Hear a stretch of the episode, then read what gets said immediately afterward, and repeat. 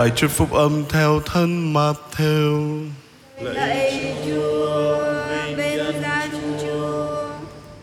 Khi ấy Chúa Giêsu phán cùng dân chúng rằng nước trời lại giống như lưới thả dưới biển bắt được mọi thứ cá. Lưới đầy người ta kéo lên bãi rồi ngồi đó mà lựa chọn. Cá tốt thì bỏ vào giỏ, còn cá xấu thì ném ra ngoài. Đến ngày tận thế cũng như vậy, các thiên thần sẽ đến mà tách biệt kẻ dữ ra khỏi người lành, rồi ném những kẻ dữ vào lò lửa, ở đó sẽ phải khóc lóc nghiến răng. Các người có hiểu những điều đó không? Họ thưa có. Người liền bảo họ, bởi thế những thầy thông giáo am tường về nước trời cũng giống như chủ nhà kia hay lợi dụng những cái mới cũ trong kho mình. Khi Chúa Giêsu phán các dụ ngôn đó xong thì người rời khỏi nơi ấy. Đó là lời Chúa. Lạy Chúa Kitô, lời khen Chúa. Kính thưa quý cụ, quý ông bà và anh chị em Lưới thả dưới biển Và nhà kho đó là hai hình ảnh mà Chúa Giêsu dùng trong bài tin mừng mà chúng ta vừa nghe hôm nay Cả hai hình ảnh đều cho chúng ta biết điều gì đó về giáo hội hiện tại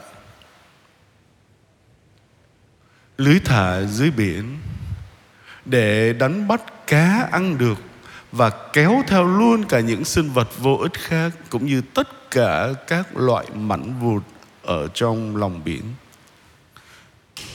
Chiếc lưới không phân biệt tốt và xấu, hữu ích và vô dụng. Chính người đánh cá sẽ quyết định giữ cái gì và bỏ cái gì đi.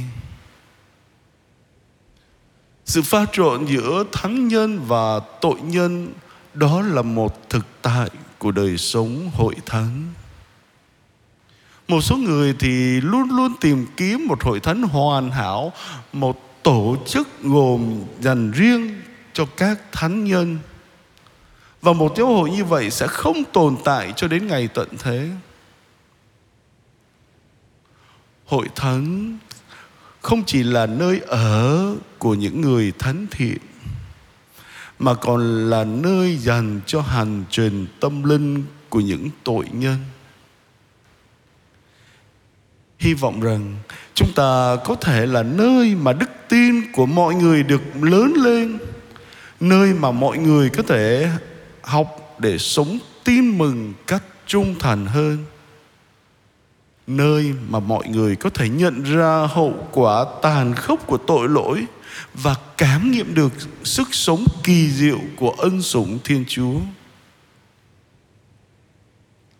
Còn việc phân loại tốt xấu, đó là công việc để Chúa thực hiện trong cuộc phán xét cuối cùng.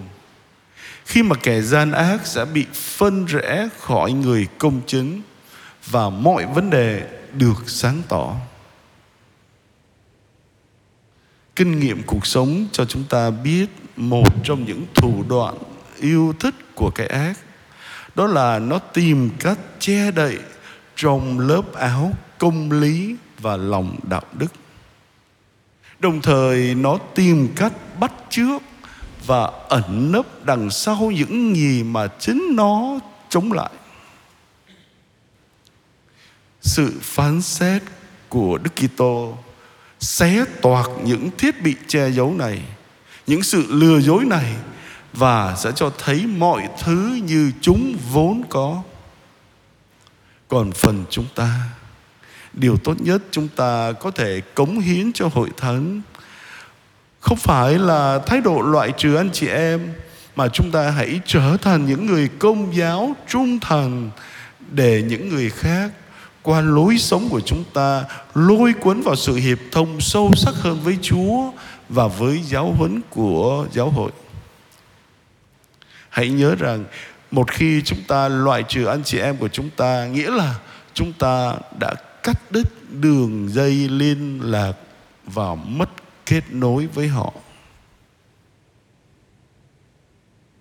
Hình ảnh thứ hai mà Chúa sử dụng đó là hình ảnh của chủ nhà biết tận dụng những cái cũ cũng như cái mới ở trong kho của mình.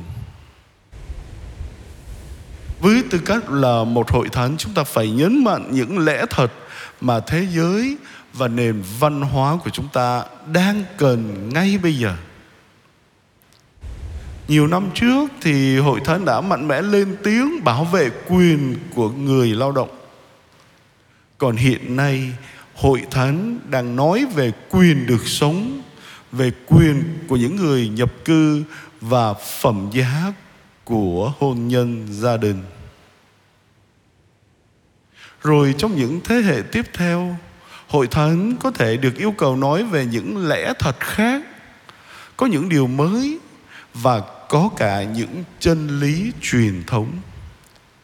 Vì thế lời Chúa mời gọi chúng ta hôm nay đó là hãy trân quý những tinh túy tốt đẹp của cái cũ nơi lề luật và đón nhận điều mới tốt lành nơi tin mừng về nước trời. Kính thưa quý cụ, quý ông bà và anh chị em, sứ mạng giảng dạy của hội thánh không phải là một đặc sản giống nhau cho mọi người, mọi nơi và mọi lúc. Hội thánh được kêu gọi để mang đến sự thật mà thế giới hiện tại đang cần được nghe. Điểm nhấn có thể thay đổi, nhưng sứ mệnh thì giống nhau. Đó chính là sự cứu rỗi các linh hồn. Tất cả các linh hồn, không hơn, không kém.